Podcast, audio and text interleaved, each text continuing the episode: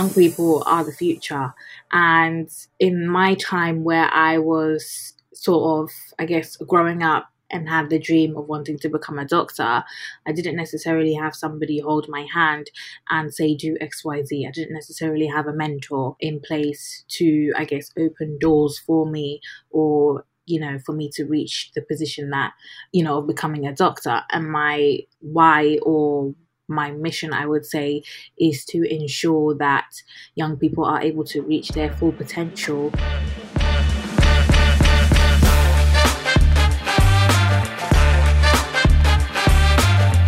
Let's face it, burnout amongst doctors is sky high, and we're actively seeking other ways to make the most of our transferable skills beyond the usual career pathways.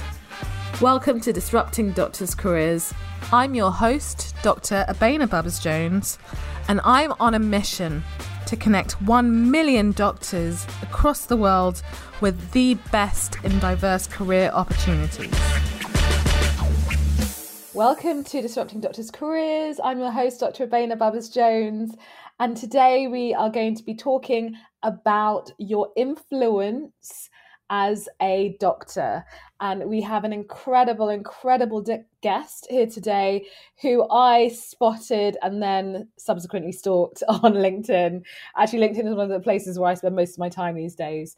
Um, but I'm always fascinated to see how doctors have leveraged their profile as a doctor to do really amazing things, not only in the UK, but globally. So, global influence.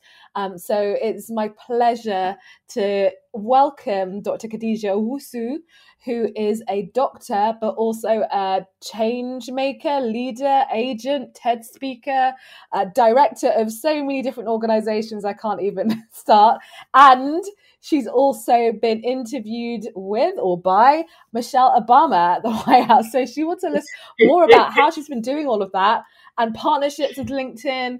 20,000 followers she's hit recently. Oh my gosh, there's so much here and we, we're not even going to cover all of it, but we're going to get some a few really important nuggets um, that you can use in your own career journey if you were thinking, how can I leverage my personal brand as a doctor to impact the world? Right. So this is why we're here.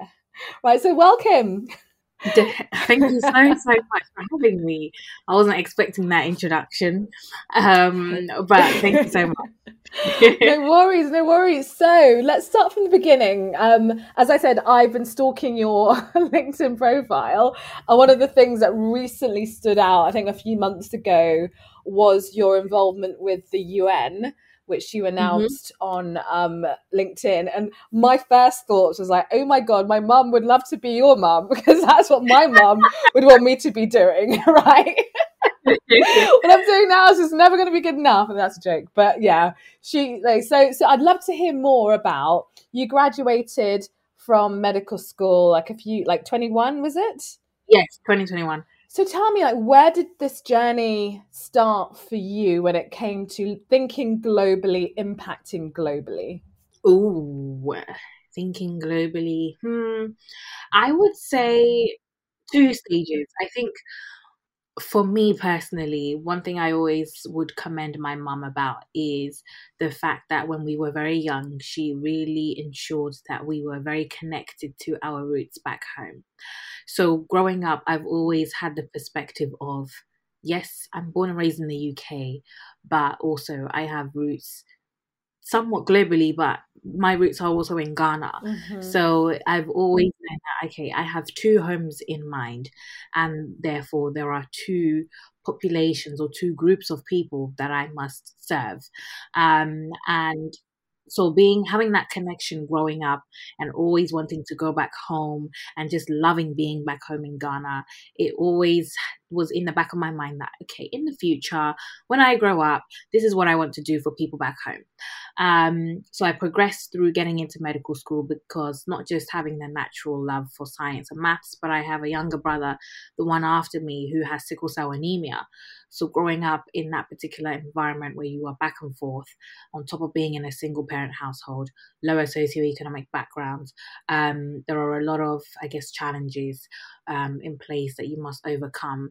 And that also really fueled my drive into wanting to actually become a doctor and helping others as we do so through Melanin Medics. But when it, I think my full on move for wanting to, I guess, reach a wider audience or having that global impact would definitely be as soon as I finished medical school. Mm-hmm.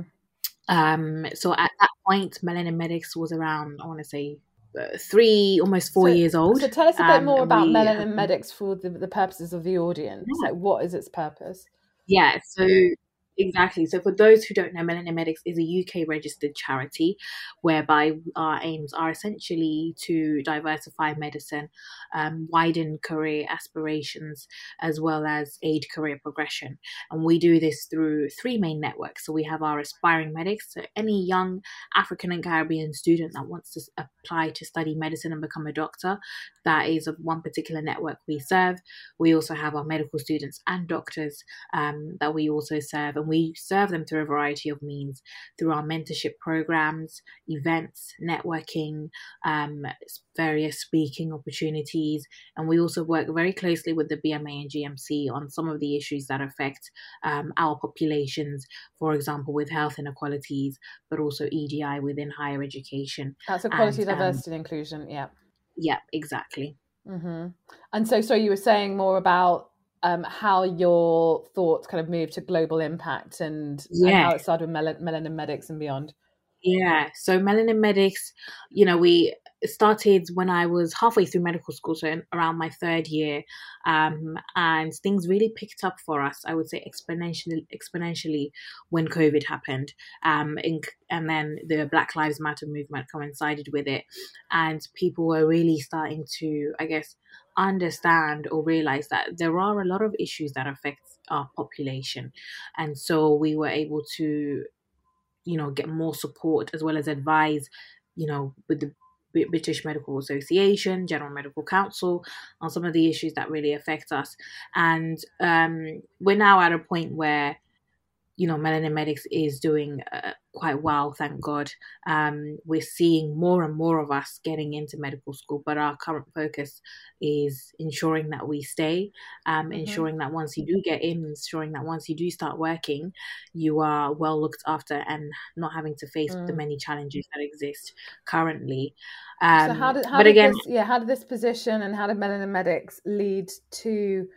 I mean, obviously you're still doing it but your brand yeah. profile as it's as it's grown over the last few years yeah so melanin medics i would say exposed me or the team to a lot of opportunities whereby we had to or we were in a way forced or had to put ourselves out there yeah because we were somewhat seen as we are the representatives of the black medic within the NHS or the black medical student in a medical school.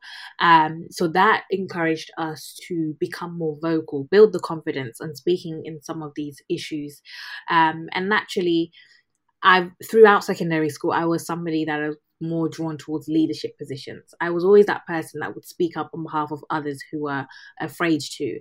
Um, so Melanin Medics really reignited that fire within me, and then it's led I guess it catapulted me into exploring other avenues that I felt quite passionate about. Um, I would then sort of work with a few other organizations um, and maybe also like on some EDI panels, um, working on a few EDI areas projects, um, which then I think towards the end of medical school yeah, final year was the point where I think, okay, well, I'm actually really starting to see myself as an individual um, and growing that personal brand um, was when it really started to kick in, whereby I was sort of then having to receive speaking engagements, mm-hmm. but then also LinkedIn came about and just me posting on my journey and some of the things that I would get up to. Um, yeah, so and... let, let me just jump in there. I mean, I, I mean, what you're saying is incredible, and I, and I will get to the, the other parts of your journey. But LinkedIn is one of those places that we at Medic Footprints we emphasize it's really important for doctors, especially if they're looking to um, progress in alternative careers, particularly in industries. The place you really need to be to yep. network and build relationships on that platform. And as you know, when it's yeah. like your your first time, there's a massive massive amount of overwhelm when you get there, right? Because you're like, uh, where do I get started? And actually, for a lot of people who have been using the platform for a long time, we know that at least 60 to 70% of people on the platform don't do anything. They just consume, they don't create. So I think it's really interesting that you had the courage, and I use courage kind of actually quite warmly, to start posting about your journey, your wins and your fails, mm. and all that stuff. So, can you tell me any insights that you have into what that was like on the journey, just posting on a regular basis about what you were doing and what worked, yeah. what didn't work, and how you got to 20,000, which was very recently. And congratulations on Thank that. You. Thank you very much. Um, you know, I sometimes struggle to find exactly when I joined LinkedIn, and then probably I would say I, I took it more seriously. I guess probably or almost or just under two years ago. Um, but again, as you mentioned, like LinkedIn, when back when I was sort of starting on it, when you mentioned LinkedIn to a medic, they would think, well, what's the point? What do you need that for? Um, just the whole idea of medics exploring beyond the field of medicine was somewhat seen as a bit of a taboo because it's seen as you're a doctor, what else do you need kind of thing what's the point in exploring something else? Um, but nowadays, it's so amazing to see so many more medics um, sharing and creating content on LinkedIn. It's amazing. Um, but I decided to take it a bit more seriously, I would say, towards probably just about two years ago, where um, I would just literally post on it could be anything melanin medics related, it could be, or maybe I um this is a particular issue that is going on within um, healthcare affecting Black people. These are my thoughts. Um, it could have been, oh, um, maybe I graduated from this, achieved that. This is something that I learned recently, something that I was told and therefore felt I needed to share. Um, literally anything. Um, and people have the misconception that you just come and say, oh, um, I received this, I won this, I won that. That's not exactly what LinkedIn is about. And I remember also using it as an opportunity to find mentors um send that message you know you will find so many influential but also really key individuals that you can easily reach out to. And next thing you know they're your next mentor or they're providing you with that next opportunity or they're putting you in touch with somebody else. Um, so it's an amazing platform to build really good genuine connections. Um, so i'm always always advocating for linkedin um, and just posting i would say regularly here and there. I don't have to, I don't necessarily put a gun to my head to post, but what, what's regular for you at the moment? or what what did regular look like in the last few years? You know, it really fluctuates. So I would say at the around the start where I took it seriously, maybe a couple times a month. Okay, not and that then, much. Okay. Not that much. However, when I then started to, when I was able to work with LinkedIn mm. on the mm. program, that was a test. So that was three times a week you had to post. So tell me more about this because obviously, I mean, for, again, for people that don't know you or don't know about this program, LinkedIn yeah. we're running a creators program. I think about six months ago was yeah. it now? And this is aimed at, I guess, people like yourself to really help you to leverage your your thought leadership and your reach. So, I mean, what what were the key things that you learned from that program? Yeah, definitely. So, um, how I even got to know about the program. So, I have a LinkedIn creator manager, um, a lovely woman called Priscilla, and she introduced me to the program and was like, "Yeah, you know, um, why not submit some sort of proposal of a particular content idea that you will be focusing on?" So, I did. Um, how, sorry, how did you even get a LinkedIn creator manager? How did that even happen? She randomly messaged me actually. Oh, okay, okay. So she found you. So clearly, something you yeah. were doing really caught her eye in the first place. Fantastic. Yeah, so. she randomly messaged me. We jumped on a call, and um, that was that. Mm-hmm. Um, so then submitted the idea for the program.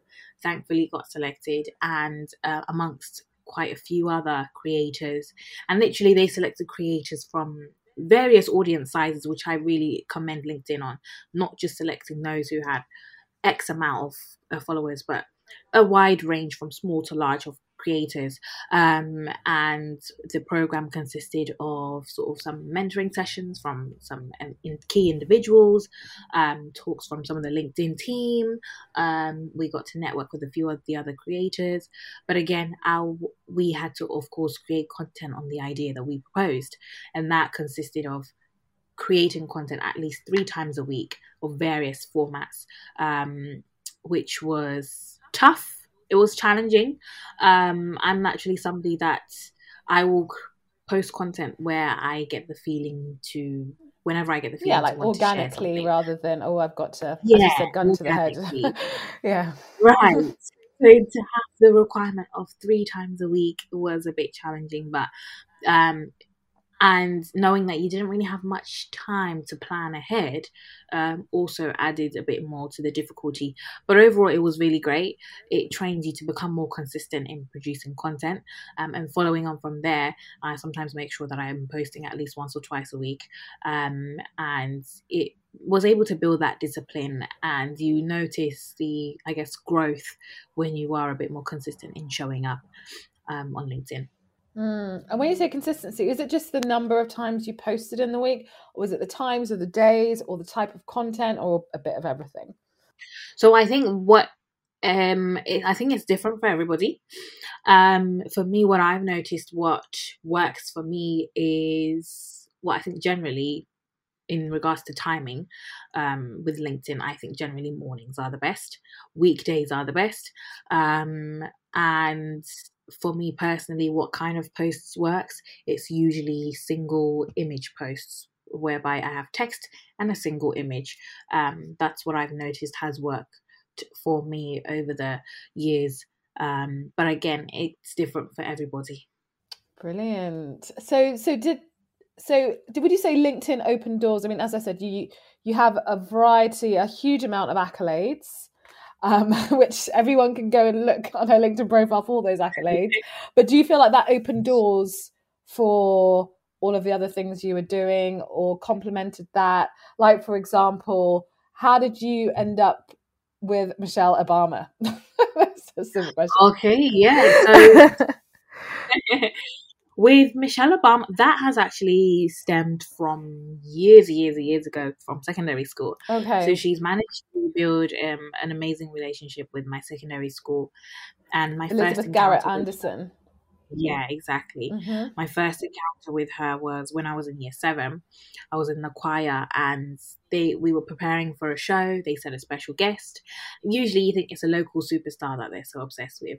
But um, the day comes and so much security, so much media, and we're thinking, who on earth is coming to our school? It's a normal state school in North London. Like, we're not special.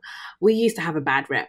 Who's I have heard of Elizabeth Garrett Anderson though, so I wouldn't say it was a, a normal state school. I think it's it's it's got pretty good reputation as far as I know. Yeah, but there you go. So Especially now.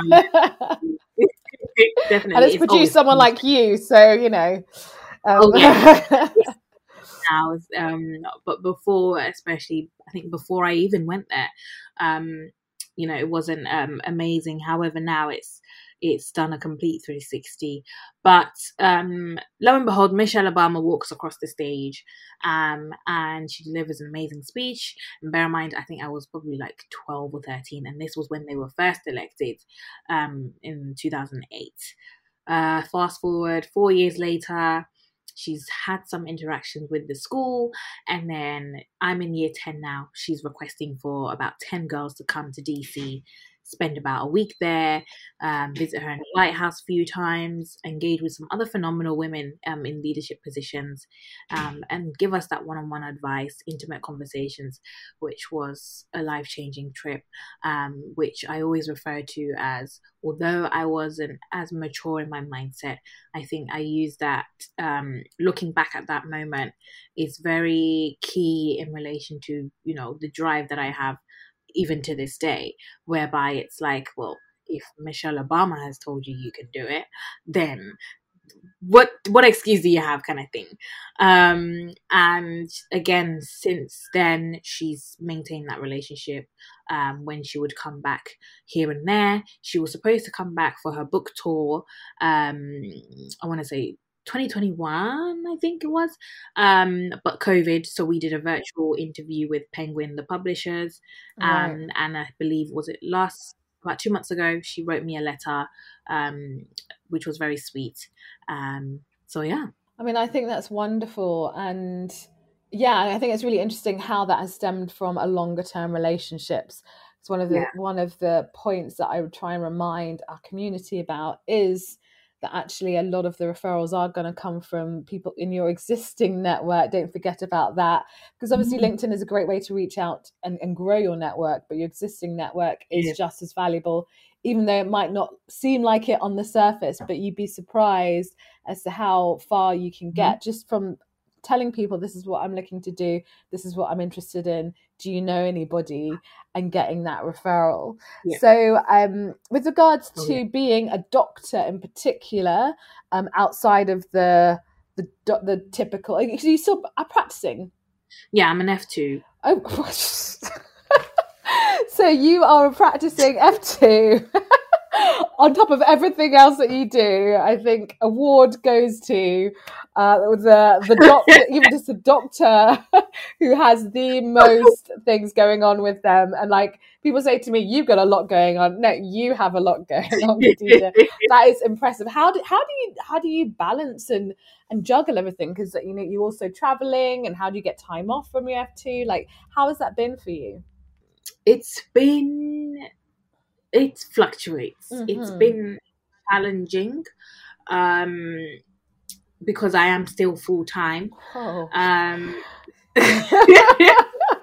so it has been a bit challenging. I've been able to find ways to work around things. Yeah. Um, I was just in Ghana for three and a half weeks and came back last week. But again, in a, being able to have that time off, it was a mixture of you know, some annual leave days, some days that just being creative, isn't it? It's just being creative with all really, that. really yeah. Um, trying to combine as much as you can um, in order to make sure that I can sort of reach or fulfill my other duties as well. Mm. And so, if you if you had to dis, because one of the things we talk about again in Medic Footprints, we're running a, a Doctors in Industry incubator for doctors who want to move to industry faster is really about clarifying your mm-hmm. brand or clarifying who you are so that you can get referred to the right kind of people and grow your influence through word of mouth marketing. Mm-hmm. So, how would you clarify Dr. Khadija Owusu? How do you describe yourself in a sentence? Oh, not a hard test, but like, yeah, what what do you tell people? It's like, oh, what do you do?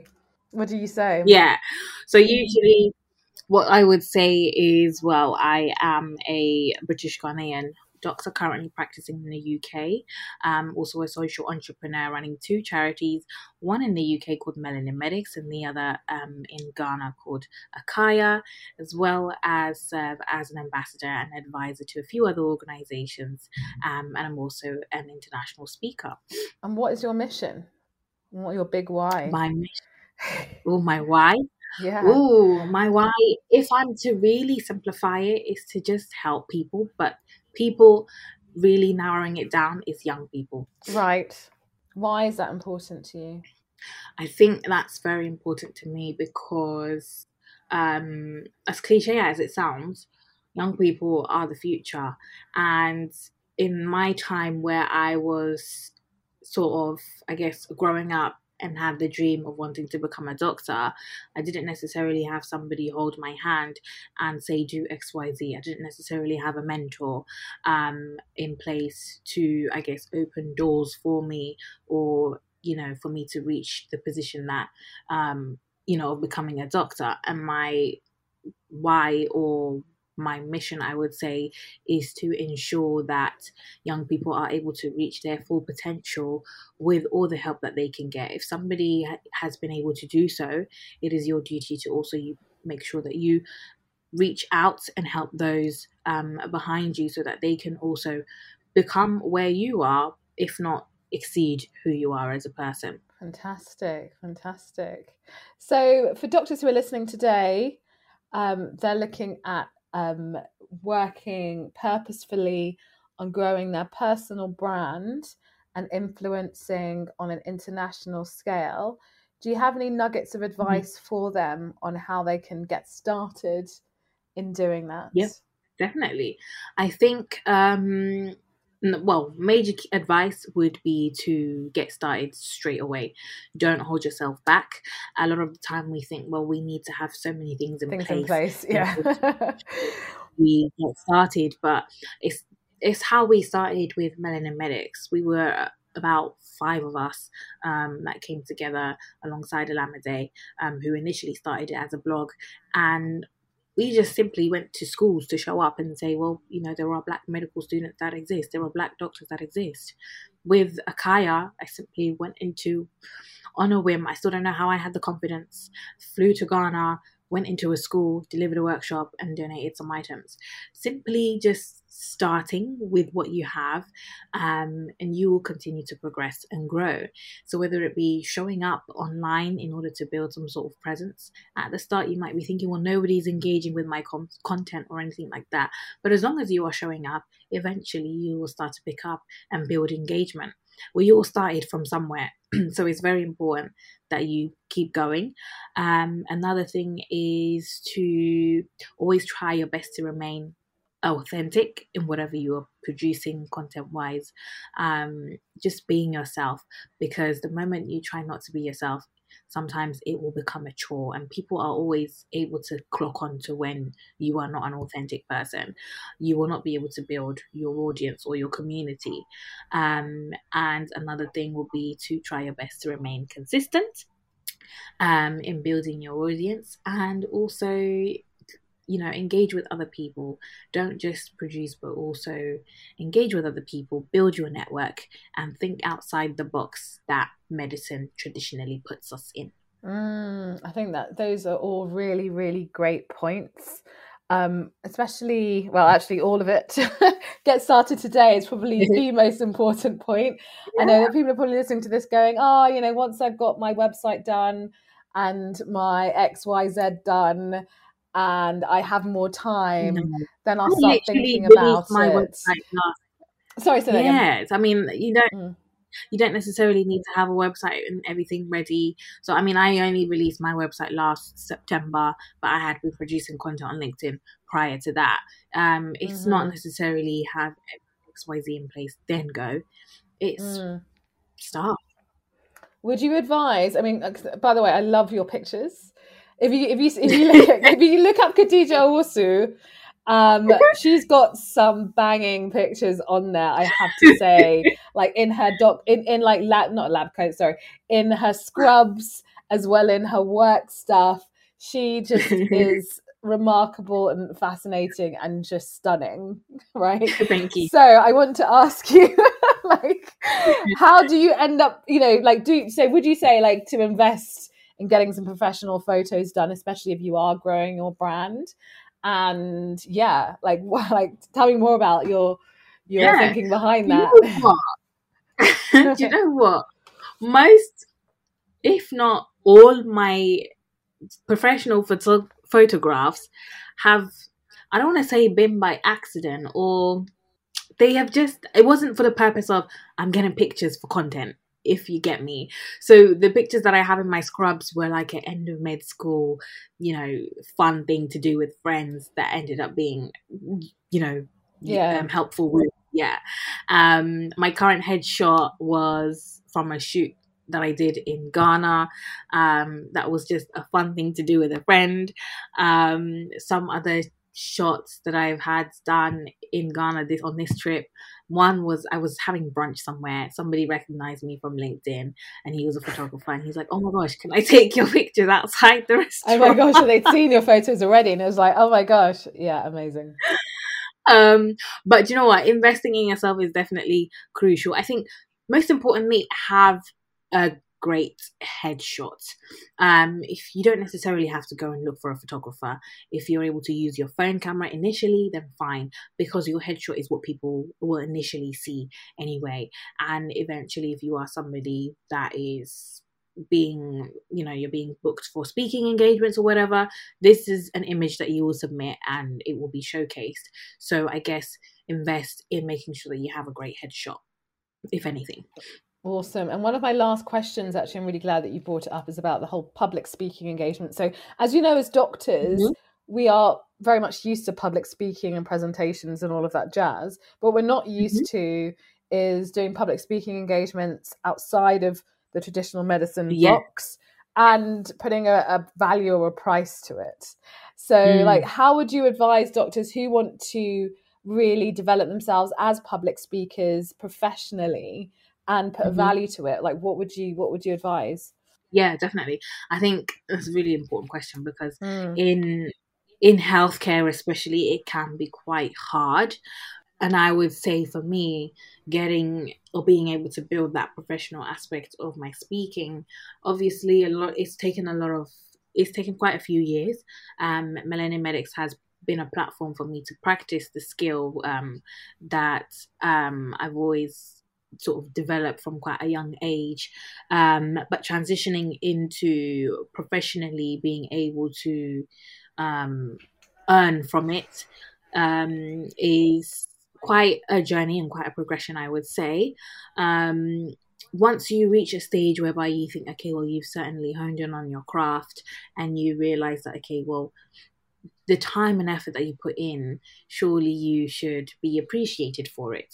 Um, and in that case, what I usually do is, what I would advise is, whereby you are asked to speak, there's no harm in asking, okay, well, what is your speaker fee, um, or what budget do you have in relation to um, hiring a speaker? Um, and if that fits within what you had in mind, then absolutely, by all means, go for it.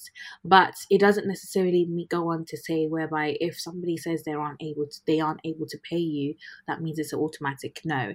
Sometimes you have to look at the other things. Well, will it get you more exposure?